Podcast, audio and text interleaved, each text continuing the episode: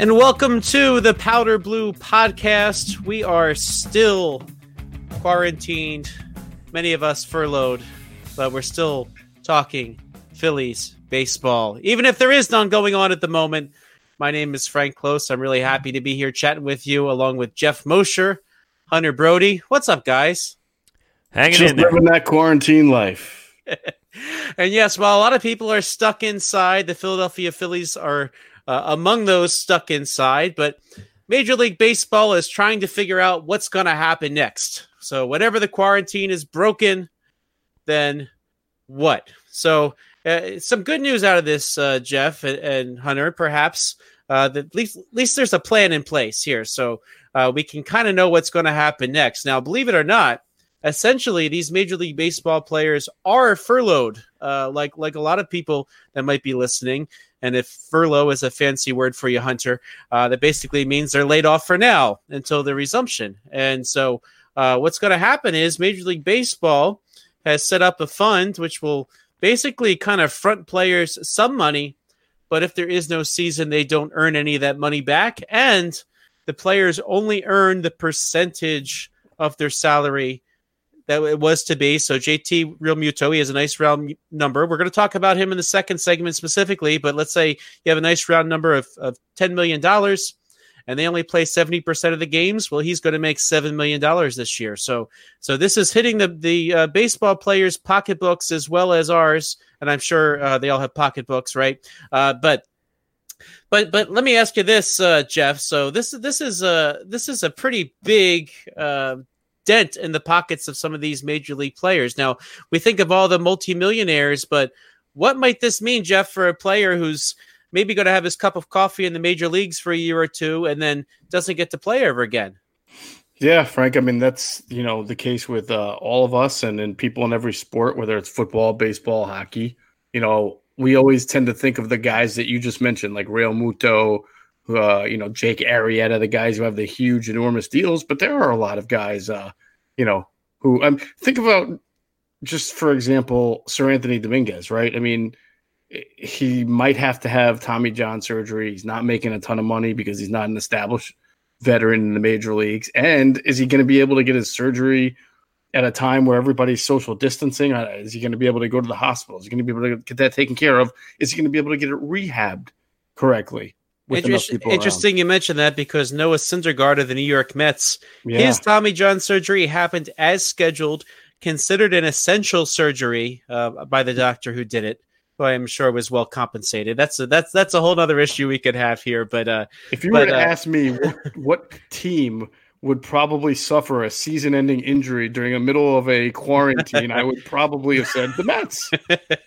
I agree. Absolutely, the Mets. I agree completely. Now, I wonder if you bring up Seranthony Dominguez, would this be a good time for him to look into something like that as well? I mean, it seems like it's leaning that way, don't you think? yeah, he should take advantage of it. yeah, I mean, if you're only going to get, I mean, let's let's say they play eighty percent of the games, which is a pretty um, pretty generous guesstimate at this point. Well, he's only going to make eighty percent of his salary this year, and he's still right around the major league minimum. So if he has any hope of earning power later, well, of course you would want to get that surgery done. So so let's take a look uh, through some of the rules. Uh, Jeff Passan of ESPN.com. I highly recommend that if you haven't gotten a chance to read this article, uh, this was this was posted on March 28th, and, and he teamed with Kiley McDaniel to write this report that kind of outlines some of the significant implications of this agreement between the MLB Players Association and the uh, and MLB. Now, I think the nice thing here is I think both sides tend to know that things aren't good, and when both sides go into this kind of with the understanding that everybody's got to give something up because I let's face it, all of us are right. You know, uh, you know, I'm out some work. I, I'm sure, I'm sure a lot of us are. Um, but um, they they seem to want to uh, to take a reasonable approach to this. Now, um, in terms of when baseball is coming back, there are three rules that are going to apply here. All right. Now we just we just heard from the president the other day that uh, April 30th minimum. That's when they want the social distancing to to go through at least to give a chance to uh, flatten out the curve, as they say and that's expected. Perhaps this is good news. They're thinking maybe in a couple weeks we'll hit our peak, and then things will start to regress. That would be that would be positive, right? Uh, so here are the the three factors. First, there cannot be any governmental edicts on mass gatherings that would pre- prevent teams from playing in their home stadiums.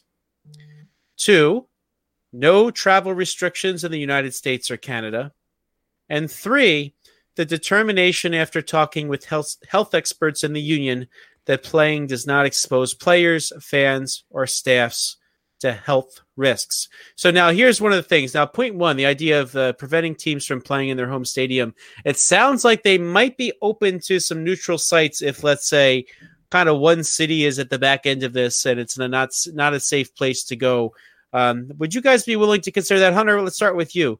Uh, if you if you're if you say, well, you know what, it's passed through a lot of these big cities, but maybe I'm just going to throw out a random city. Let's say Detroit isn't uh, hit the way that Philadelphia is and New York is at oh, this bad, point. That example, Frank. That's one of the hardest hits. Well, I'm, I'm, I'm looking positive, but but let's say if one city has to play their game somewhere else, would you be okay with that, Hunter? I, I, think so. At this point, I feel like I need sports in my life, so maybe it's the selfishness in me. I don't know if it's the greatest thing. I, I, mean, it's it's what's the alternative? It's either you have some sort of baseball. If you're the owners and you're looking at the revenue side of things, it's either you keep missing out on these games, you continue to lose money, or you go into a stadium that has nobody in there and you throw them out there and they just get to play that way. I feel like that's the way to go because, as I stated, it's either you're making no money at all and you're going to continue to lose, or at least there's some TV revenue involved that will help out. So yes, at this point getting people on the field, we have to understand that there will be no fans for the start of this. You don't just go from nothing to 20,000 people screaming and going crazy. So, with that being said, yeah, I, I would be open to it because you gotta somewhat start the trend of getting back on the on the right path. And, and very interesting you say that because I, I caught up. Uh, well, not me personally, but I caught Dan Straily, uh, member of the the 2019 uh, Lehigh Valley Iron Pigs he signed with the Korean Baseball Organization. And actually, his teams, uh, what the KBO is doing right now is they are only playing scrimmages against their own team right now with no fans. And and very interestingly, in in South Korea, people are tuning into those games uh, to watch their team play itself uh, right now. And and uh, Straily was saying that it's definitely a unique experience, but he is grateful to play. So well, I mean, there's that, this. right? If the Phillies were playing the Phillies right now, I bet your ass you're watching because I know I am, and I know Moshe is too. But how many candidates were in the rotation? Right, there's there's enough that you could you could you could fill ten rotation spots, right? Well, you know, I don't know if it's if it's Velasquez versus Pivetta. I'm not quite sure. I'm watching. Uh, maybe might be, Kohler, Cole Irvin versus uh, Pivetta and Velasquez versus I don't know who else is down there. Enyel De Los Santos, uh, but possibly. You're not making so, it sound any better, Frank.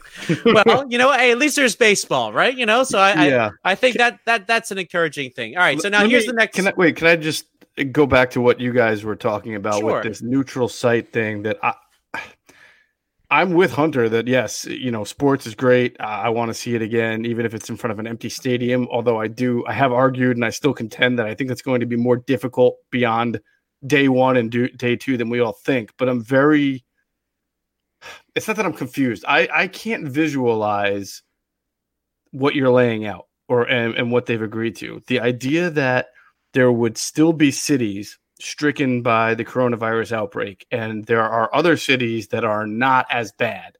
And so, what? How many teams? All major league teams would then travel or have teams dispersed to these what two or three cities or four? I don't know that may be able to host ball games in empty stadiums. Now, you still have to get there from where you're at. You have to go to the airport. You have to travel. You have to go back to where you're from.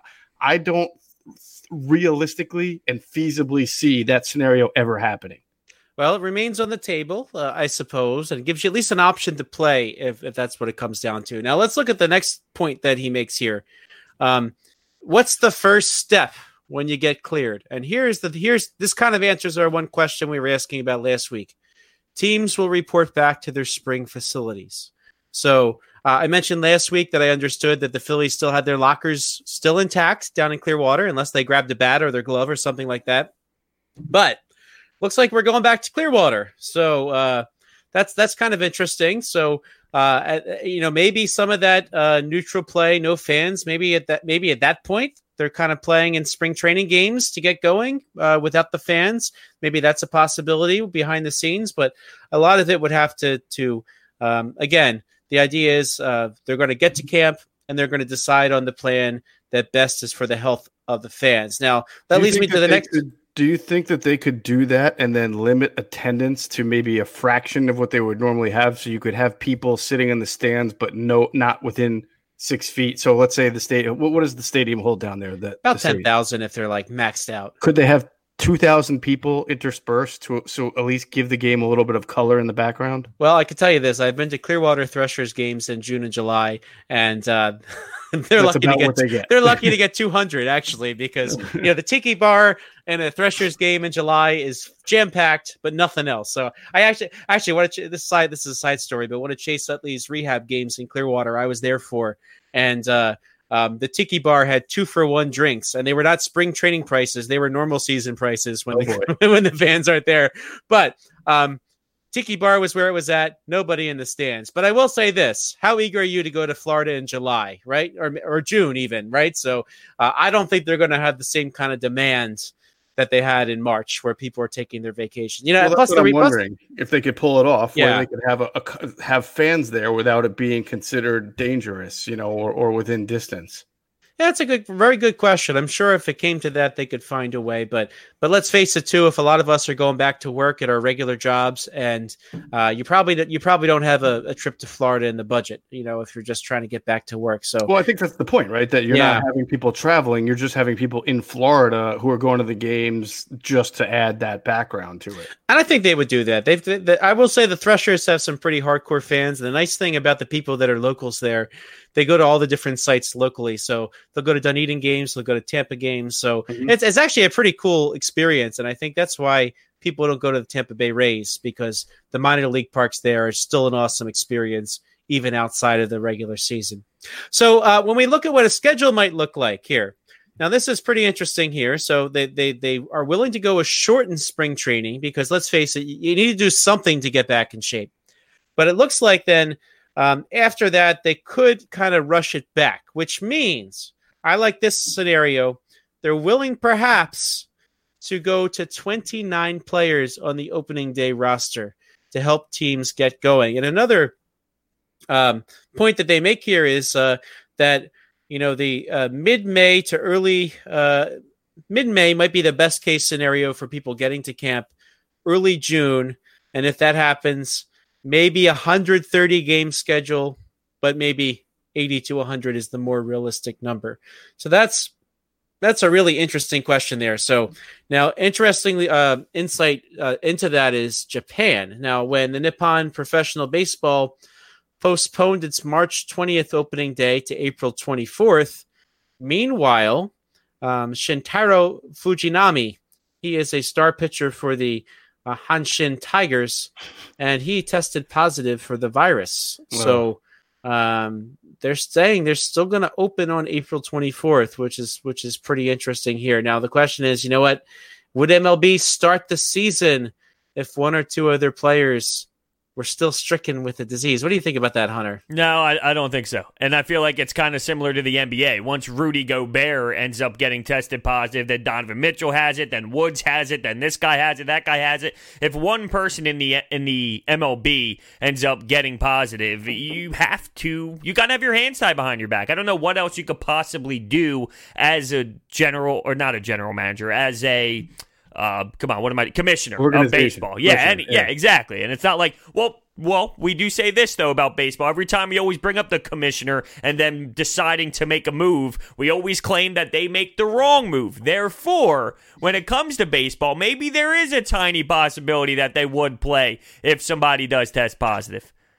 I think also we have no we have a lack of information. Well, not information, but uh, uh the ability to know how four or five weeks from now this thing is going to be. I mean, maybe uh, it turns out that there's not a vaccine, but there is a, drugs that we find out work better. I mean, there's a whole lot of science going on right now, and a whole lot of experts mm. meeting every single day trying to figure things out. So perhaps by then they will figure out a way. If somebody has it, you can kind of remove them from the scenario. You can treat the people around them a little bit quicker. Who knows what we'll know by by this time in June. And of course, these rules then were subject to be changed. But the next one's pretty interesting. The players, the one thing that the players absolutely insisted on, they wanted to make sure they get their major league service time. Now, there's a lot of significance to that, right? Because, uh, you know, for players, if the season goes away and doesn't happen, then what happens to somebody who would be a free agent this year? Now, we're going to talk about JT Realmuto specifically in segment two, but imagine the Los Angeles Dodgers. They traded some of their best prospects for Mookie Betts. He will be a free agent if they don't play this year. What do you think about that, Geoff? Well, look, I think anybody who traded for a guy on a one year deal, right, has to take that risk regardless. Mookie Betts could have torn his ACL, right? And then mm. that would have probably made the Dodgers back off a little bit on giving him an extension and waiting until he got healthy, or at least the the following offseason when they had to make a decision.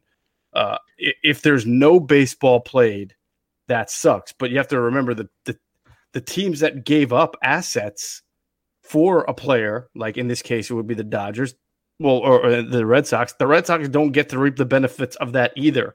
So it's just the way it is. And then the guys hit free agent. It doesn't mean the Dodgers won't get a chance to sign Betts. They knew when they acquired him that if they wanted him long term, they were going to have to pay him a lot of money. And it sounded like Betts was going to test free agency regardless. And that's why the Red Sox traded him. So I, I while I, I do think it's a rough situation for some of the teams, there's really no other way around it. Yeah, I agree. It's similar to when you think about these college players that now lose their.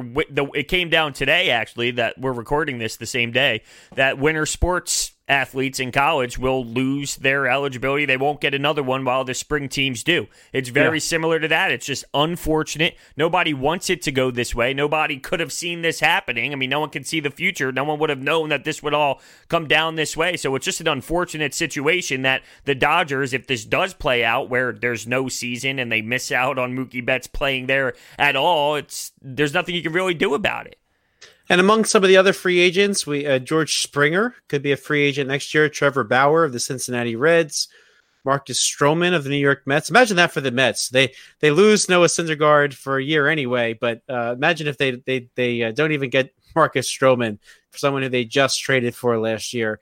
And then next year they're they're beyond him and they're going into Syndergaard's last year. All right. One more thing to point out about this. So if no games are played, so there's this hundred seven million dollar advancement that teams guaranteed players. So they are going to get five thousand dollars in um, May and, and April uh, to basically if they have no other agreed to contract. You know, people get their people essentially will get guaranteed some money for the year, but if there's no games, that's all they get.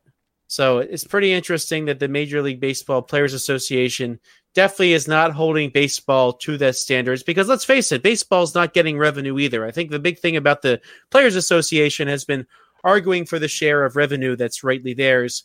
And if there is no revenue, then I guess they can't really particularly uh, make make make a difference in, in terms of of uh, of uh, you know if there's no money, well then there's no cut to get, right? Right. Well, right. are you There's are no you pie. guys more surprised that like who do you think made I know realistically nobody made out, but in terms of these two parties right now, who made out better?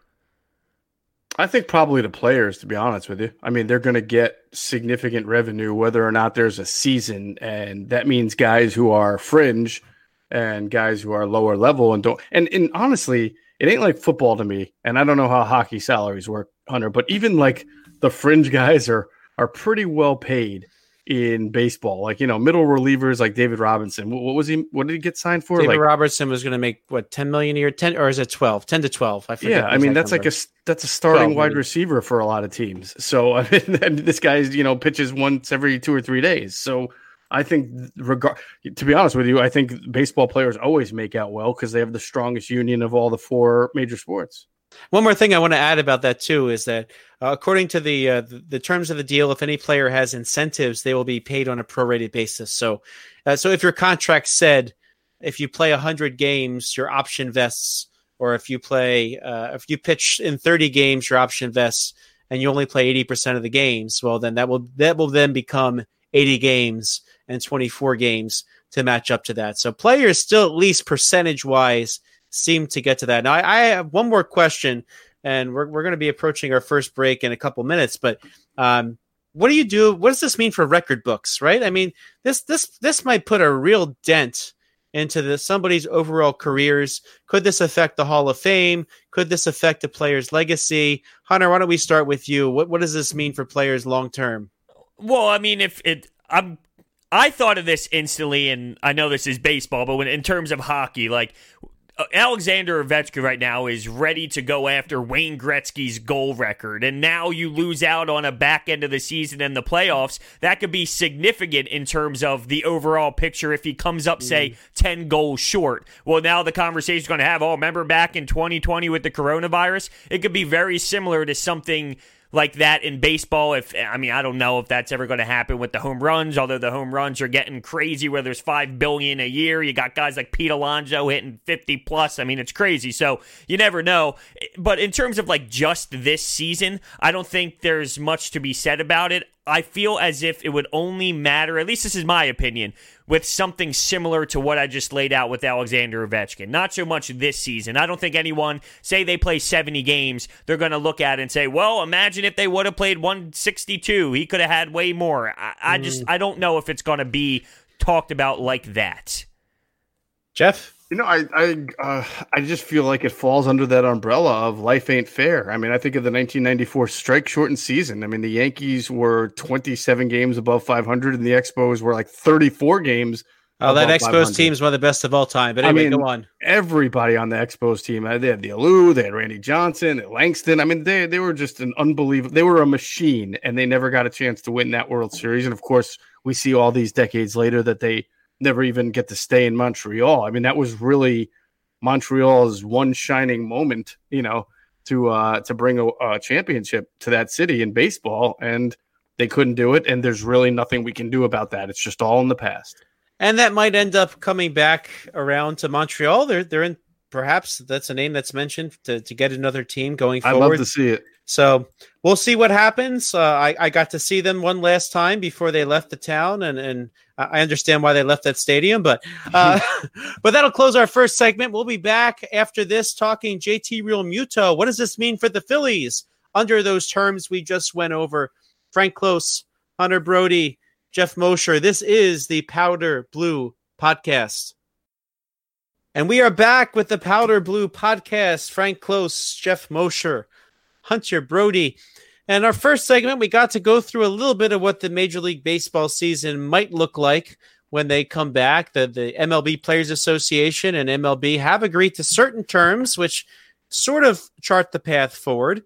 And one of those things that's a really interesting point, uh, uh and this is what the players fought for the most the players that were going to be free agents after the 2020 season are still going to be free agents after the 2020 season. And that means, Phillies fans, JT Realmuto, if there is no 2020 season, he will go right into free agency. Now, that might elicit a lot of emotions. The Phillies paid dearly to get Realmuto on the team. You know, for years, I used to always say, why aren't the Phillies taking advantage of these Marlins fire sales, right? You know how they happen every few years? They get rid of all these amazing talents and and after they did not get the MVP, which I which of all the players that was I you know it's really funny that that back when the Phillies uh, were at least rumored rumored to be interested in Christian Yelich. People were saying, "We don't want to trade Odubel Herrera." Oh no, you can't trade Odubel Herrera. Classic Philadelphia. At any rate, we're not here to talk about Christian Yelich. Uh, I'm just bringing up that the Phillies paid the Marlins deeply in terms of price. They traded a, a potential number one pitching prospect in Sixto Sanchez, and they traded a very capable starting catcher in Jorge Alfaro. And they may get nothing this year out of JT Realmuto if they cannot come to a contract extension. So, just on that alone, let's let before I get to the the ins and outs of of what they can do in terms of negotiating at the moment. Hunter, what happens if they don't get to resign JT Realmuto? I'm, I'm going to be pissed. I'm, I'm just flat out going to be pissed. And I feel like this is a situation where uh, my gut tells me that he is going to hit free agency. And I just feel like your number one goal should be to make sure that this guy does not hit free agency. I mean, there should be no reason to even play this game. You have the situation in front of you. You can stop it from happening. Make sure that doesn't happen because guess what? You can accidentally slip up. Another team can sneak in. It's just, there's no reason to even put your organization in that spot where you might potentially, even if it's slim, and I don't think it's going to be slim, but you shouldn't put your organization in that spot to lose someone like JT Realmuto because if they do, this team is screwed. Not just what he brings to the table defensively, but he's great at the plate as well. I just picture last year all of those times someone tried to run. Why are they trying to run? This guy would throw out everyone. It was such a big part of the game. They can't lose this guy, and it comes down to them giving up so much. The worst thing is, could you imagine losing him and then Sixto Sanchez wins 10 Cy Youngs? I mean, I can't believe it. That's well, going to happen. That's a bit extreme, It's but I not. get your point. He's going to Just be a great Cy pitcher. 10, just 10. How many Cy Youngs did Cy Young win? yeah, you're right. You know what? That's a good point. It will then become the Sixto Sanchez Award, and he could have been a Philly. They would have renamed ya. the whole thing over. I gotta tell you, if Sixto Sanchez wins ten Cy Youngs, Hunter, I think the the Phillies screwed up, regardless of whether or not they signed the Realmuto to an extension. but let me ask you something. Real- On, on a serious note, though, what's the difference? Do you think the plan for the Phillies was to get two years out of Realmuto, hopefully win a World Series, and then let him walk? I, I would hope not. But do- okay, let's No, so let's absolutely say, not. Then let's say they did it. Let's say they happen to win the World Series this year, even if it's a shortened year, and he walked. Would you absolve them? I, I would feel better about it, but I would still think, well, Because all I'm saying is nothing has changed it, it- because they still have the opportunity. If he walks, it's because they didn't pay him the most amount of money. but and don't you not any think? different than now, other than you may just lose the whole year. But again, th- that's why I say if you're if, if the Phillies mindset was, well, maybe we can squeeze in a World Series ring, and then if we don't meet his demands, we have the currency from the fans because we won a World Series. But I don't see how anything else has changed. Well, see, I, I think that's flaw. If you gave up on Sixto Sanchez, a team that needs pitching that badly, for mm-hmm. a chance to win, and and here's the thing, But I, I I, would- agree with you. I don't think that's what they were Right. thinking. But I was going to say if if they were to go out and get all this starting pitching, like the roster's still flawed. So if they went out and got JT Realmuto and then added three legit starters, and then you realize like, okay, hey, they put something together, even if it is for two years, then it would mm-hmm. make more sense. But they're giving you seventy five percent of a roster, and then they're gonna they Right. can't have that mindset with the way Right. that this is. And I'll say this: that was my big complaint last year about the Phillies was that they seemed when they made that trade for Realmuto, they paid all that money for Harper that they were in it to win it, and yet they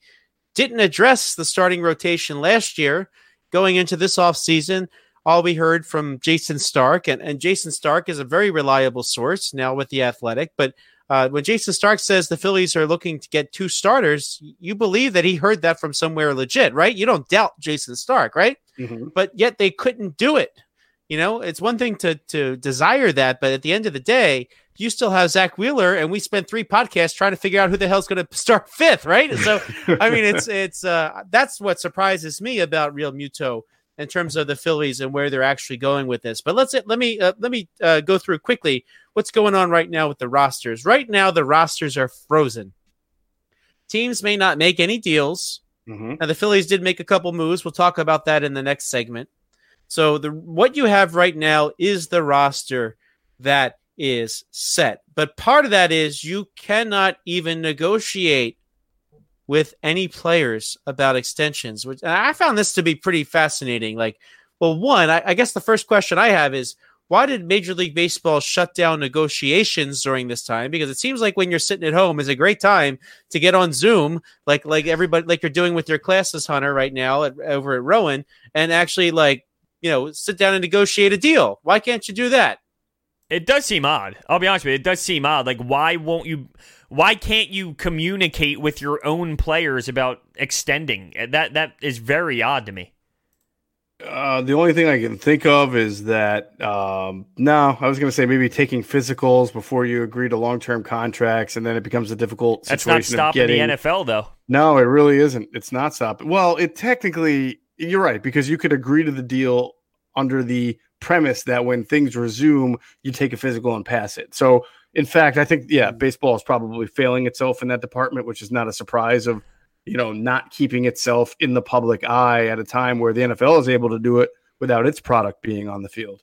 So do you think this in any way hurts their ability to re-sign him? That that there's just this lull where they can't do anything? How how is it different? I, I just don't see what's the difference. I mean, he has the opportunity to decline any contract offer right now and and hit free agency and see what the max money is going to be before deciding, which I would imagine he would do anyway, or they're just going to knock his socks off with an offer and he's going to and he's going to resign, which they have the opportunity to do. I, I, really don't see the big difference here. Well, let me say this: if if I'm Matt Klentak, right now this is all crazy. I'm sure there's a bunch of stuff going on, but what else is more important in terms of the roster right now, other than JT Realmuto? Like, if I'm thinking, if I have a list and I'm Matt Klentak, this is at the top of the list. I mean, it is a serious issue that needs to get done. So, with that being said, even though I can't go out and actually talk to him or Zoom him and talk about it, I will have 10 different scenarios written down and processed where, okay, this is how I'm going to approach JT. If he says no to this, we're going to try this. We're going to try this. Like it should be structured and there should be a game plan. So when it is time where they can communicate, I have something in front of me where I can lay out a bunch of different scenarios and at least try and get him. They, I, I just don't want him hitting free agency. Make it work before he hits the market. And I feel like that that's possible. And really, when the teams resume, they're they're again they're going back to Clearwater, right? So that would be an opportunity to to perhaps pick up the negotiations. But am I crazy? can I, can I, I add this? Am I crazy? You guys are looking at me like I'm crazy. No, no, no. I, I, would say this: in the event that there is a lost season and not a single game is played, I think it would be smart of MLB and um, and the players' union to sit down one more time and negotiate maybe like a week window for teams to be able to take care of in-house free agents like that. But the I would I would say Hunter that like you know how it works in the NFL, right? The combine there's supposed to be no communication. There's communication. So if you if if you're trying to get me to believe that Matt Klentak can't call up uh what is it Scott Boras, right? Real no, he does not. He is not represented by Scott Boras. Oh, okay. Well, either way, uh, whoever his agent is, if you're telling me that there's no conversations going on right now during this quote unquote freeze, I'm I'm going to say you're you're lying. You know, of course they're they're talking. Yeah, absolutely. And yeah, I, I, don't know. if there's a... no reason for them not to be able to at least do what you're saying is have all these scenarios mapped out and say when everything starts up, we announce it. Right. So, so Jeff Berry, who is uh, JT Realmuto's agent, so not not one of the big names, but he's he's trying to play like one of the big names uh, in terms of how he's how he's managing his client right now. Well, that was going to so, be my question. It's like, is that a good thing? It's not Scott Boras, or a bad thing? Because at this point, it seems like him and the Phillies have a good relationship, even though he's one of the tough guys to deal with. But here, you know, here's this other guy. It's like, who are you? You know.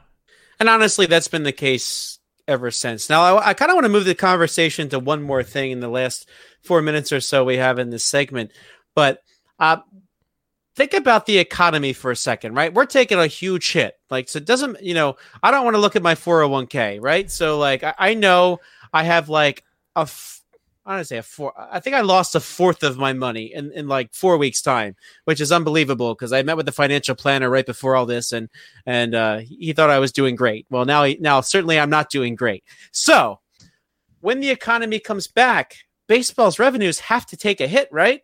Would you agree with that? Like if, if you're the average fan and, and you were furloughed for this few months, you probably still had to pay your rent. You still had to pay your mortgage there's going to be a decrease in, in fans going to games, right? Am, am I wrong to think about that?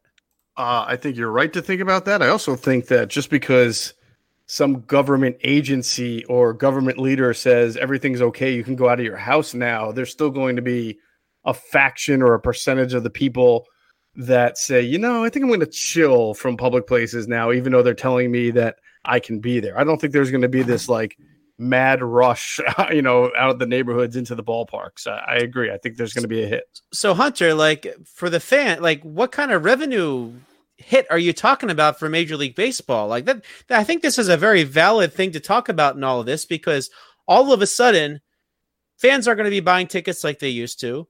Maybe if they go to the game, they say, all right, well, I'm not going to have a second beer because that's fourteen thousand dollars, and I don't have fourteen thousand dollars at the moment. I don't know what a beer costs at the moment, but um, fans are not going to spend like they spend. Is that fair to say, Hunter? Yeah, I think so. I mean, you if you told me tomorrow there's going to be a, a, Phillies game and I got tickets for free somehow, Phillies were giving away free tickets, I'm not jumping out of my house to go to that game instantly after all this is going down. So from a personal experience, I know that there's plenty of people that probably think the same way as I do and it, it is it is going to take a hit. And I'm, and now think about this. The MLB comes back. Well, does the NHL come back? Does the NBA come back? Now those limited people that would be going to the games now have other options as well. So it's like, well, are they going to go to the Phillies game or is the NBA back in action? Like, yeah, especially lim- playoff games, right? Ex- You're right, not going to choose exactly. a Phillies game over a Sixers playoff game if you have the opportunity to spend your money or a Flyers so, playoff. So, so here's my thought about all this, and, and I'm going to kind of wrap up with this because we have under a minute, but uh, the Phillies and JT Real Realmuto, I believe they're going to come to an agreement. And here's why.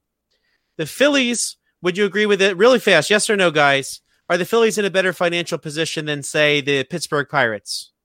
Yes. Can they weather a recession better than the Pittsburgh Pirates? Yes. yes. Baltimore Orioles. Think about yes. all the small market teams. The Phillies are going to be in a better spot than a lot of these other teams are, even though there has been this stoppage of play. It's going to affect them less than other teams. And meanwhile, and, and you know, there's some talk out there about the virus sort of coming back around. Here's what I do to get the deal done if I'm the Phillies, and they can do it. They work out a deal with Realmuto where he's paid a signing bonus, and that signing bonus is spread over the next four years. That means if there's another stoppage for this or any other reason due to health, he will still get paid. They can do that. They can offer that now. It can be more money than the others because I don't think I think that means overall the salaries are coming down next year. Phillies can get it done.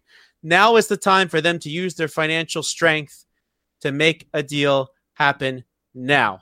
And you know we're, we're just about out of time for this segment. So uh, my final words, I guess, would be, uh, uh, and uh, I, I, I kind of ask you this: Do you th- do you understand my rationale? Do you think that puts the Phillies in a better spot to shine Realmuto than perhaps they were a week ago? Hunter. Yeah, it makes sense. It just comes down to execution. That's all. Geoff. Yeah, I think it makes sense, and it, not just execution, but the desire of Realmuto to do that and not want to at least see what's out there. And I think it makes a lot of sense for both sides to get this done. Frank Klose, Geoff Mosher, Hunter Brody. We'll be back after this to break down the latest Phillies roster moves and what that might mean for the season coming up. Welcome back to the Powder Blue Podcast. Frank Klose here, along with Jeff Mosher, Hunter Brody, and we are breaking down what's going on in the absence of Major League Baseball.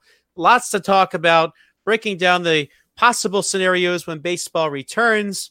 And most importantly, we just broke down what that might mean for the Phillies free agent to be JT Realmuto. And now we're going to take a quick look at what's going on in terms of rosters right now. So I just mentioned a, a moment ago that there was a roster freeze. So um, the Phillies made a handful of moves the other day, uh, and that was ahead of the freeze because it was kind of essentially their last chance to option these guys to the minor leagues. Now, uh, they may or may not keep these these guys on the 40 man roster. One interesting thing that that is that has happened is we've seen that the Phillies have and other teams have worked out deals with some of the non roster invitees to figure out what's going to happen next later. Uh, we saw ahead of what would have been the normal deadline, usually like five to seven days out. Players will have opt outs. And so, for example, Neil Walker, who was with the Phillies in camp, Josh Harrison, Logan Forsythe, um, Ronald Torreyes. Uh, you know, some of these guys had some opt outs in their deals. And Forsythe so, was ripping it up too, wasn't he? He was. He was. He very much was. Uh, Forsythe, of course, started ahead of Chase Utley on that those Dodgers teams at the end of Chase Utley's career. So uh, the Phillies had some good, uh, good uh, output from some of these guys. They all agreed to delay their opt out until camp resumes, which is good for the Phillies. So ultimately, the Phillies made six options. Okay, so they didn't release anybody. Um, the, the the Washington Nationals, for example, did release Hunter Strickland and I believe one other player. So other teams did do that, but the Phillies have managed to hang on to pretty much everybody in that massive camp. They haven't sent anybody packing for good. Um, but uh, six players got uh, optioned to AAA Lehigh Valley. One is re- relief pitcher Reggie McClain. Okay, somebody they picked up from the Mariners. Now, then the nice thing about someone like him is he showed some promise, and they'll get to hang on to him in AAA no matter what. Austin Davis, lefty, who was up a couple times, couple couple cups of tea in the major leagues. Edgar Garcia, same kind of scenario. Cole Irvin, the starter, who uh, did start some games last season for the Phillies. Outfielder Kyle, Kyle Garlick, acquired from the Los Angeles Dodgers, right-handed outfielder, and and you know he might have been optioned because there's more time for Andrew McCutchen to get healthy, right?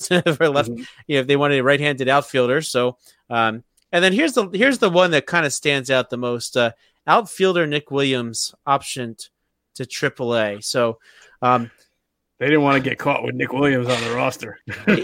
you know, that's that's the one thing I want to talk about here because you know, um, by the way, I mentioned those other infielders, but let's not forget Francisco Liriano, Drew Stor- the bullpen side of things. Francisco Liriano, Drew Storen, uh, Bud Norris, the, um, Anthony Swarzak. They had a number of, of veteran uh, minor league invites there as well. Their Phillies have hung on to all of those guys. So um, with the possibility of the 26 man roster or going to 29 men before the season actually begins. Uh, kind of smart of them to hang on to everybody best they could. Uh, but let's talk for a second, just a, just a second about Nick Williams. My question is, why bother optioning him at this point? Like, isn't the Nick, Nick Williams story kind of over, Geoff? Uh, not really. I mean, th- this is not a team that I think has a lot of outfield depth, Frank. I mean, especially with McCutchen not knowing when he's going to be back, right? I mean, you, are and then obviously the Odubel Herrera situation was probably going to be resolved in a manner that Odubel wasn't back. So if you take Odubel away and you put a question mark a little bit around the start for McCutchen, then who are your outfielders? There's Bryce Harper, there's um, uh, Haseley, there's Roman Quinn, Jay Bruce. Quinn, and Jay Bruce. That's four. Usually you carry like five, right? If I'm not mistaken. They'll have five outfielders usually. And under this new circumstances, you can expect five outfielders. Right. And maybe even you might want a little bit, you know, one more if the rosters are going to be expanded a little bit, um, you know, when, when this thing gets back together. So I don't know who their other option would be in that event. I mean, I think plus Nick's a left hander he is, and they, they have lots of left-handers. They I will have say a lot this. of left-handers, but again, you're, you're assuming that Nick has to play because somebody's hurt, and so um, I, I, can understand it from for a little bit here. Yeah, I'm at the point now where Nick Williams, like the name, just bothers me. That's just the fan in me. It's like I'm at the point now where I just don't want to see him in a Phillies uniform anymore because I just feel like time eh, has not been on his side. It's just over with. Like it seems like, like that's my Hector Neris point. Yeah, so, okay, yes, exactly. Come on, the guy was a close delay. All right, well, no, I, I should put a moratorium on Hector, Hector Neris. First of all, I think Hector Neris has to be brought up every podcast. That is the goal. Somehow find a way to get Moshe to speak about Hector Neris. I just I don't think dying on this. He, he's he was a closer who had 30 saves. Hill is ever going to. All right, all right. This is not a Hector Neris discussion. All right, come on, let's focus here. So.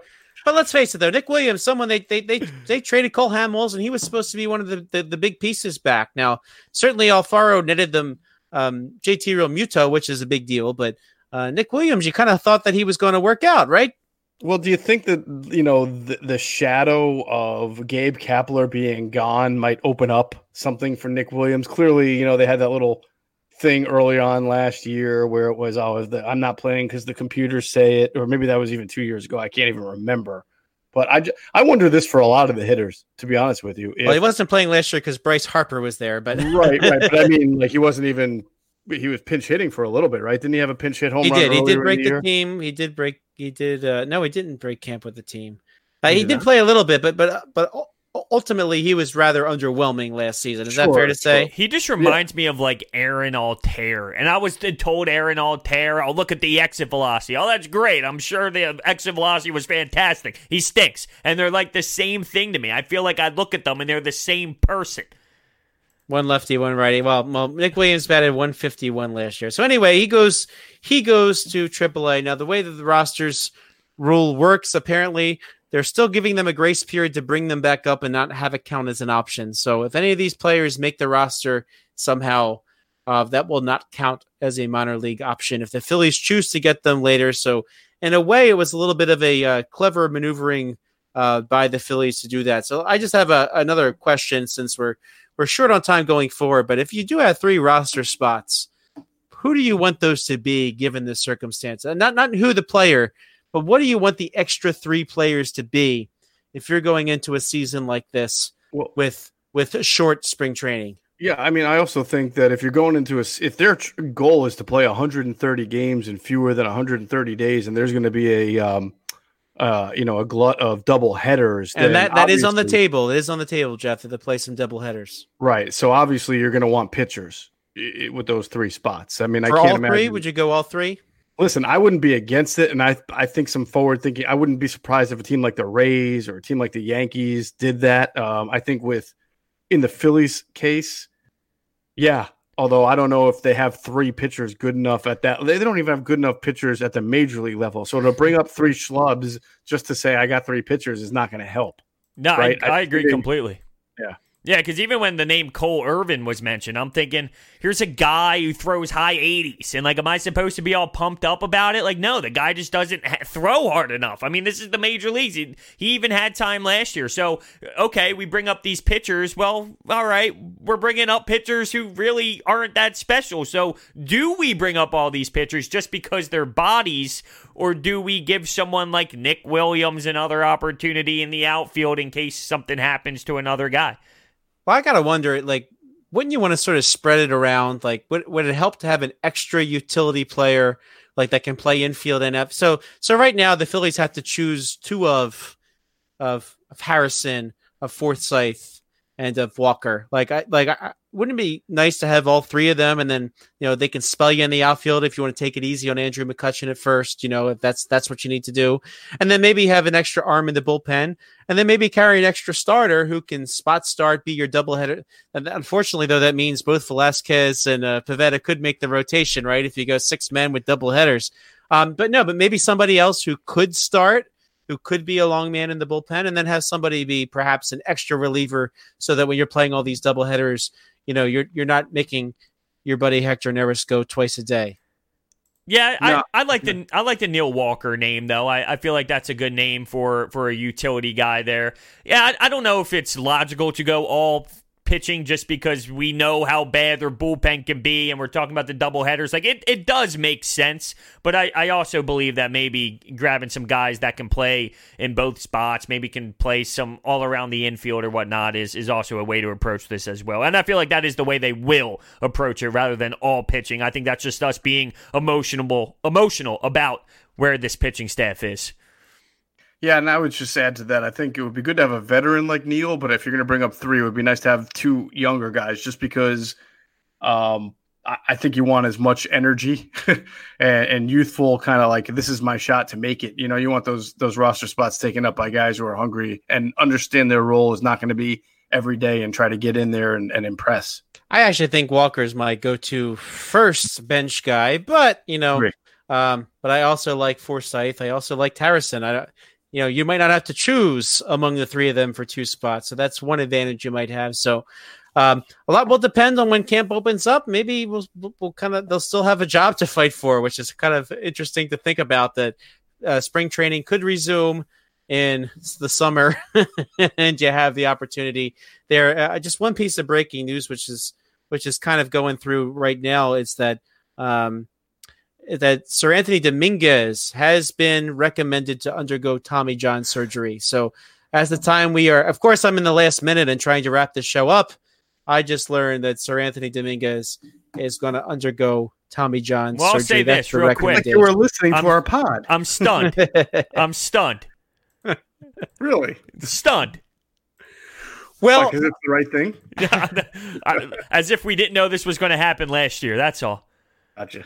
I thought this was going to happen the year he came up, even though like I just I just didn't like the way he threw. Um, but you know, but w- what better than a shortened season for that to happen? So, and by the way, that was Mike Gill texting me just now. so He's get, the one who's letting me know the news. You better but, get uh, that article because I, am busy. I'm busy recording. So, but now it's time for me to go write about it on 97.3ESPN.com. So we must say farewell. Frank Klose here alongside Geoff Mosher and Hunter Brody. This is the Powder Blue Podcast. I'm sure we'll talk about that more next time, and we hope to talk to you then. Have a great one, everybody. Stay safe.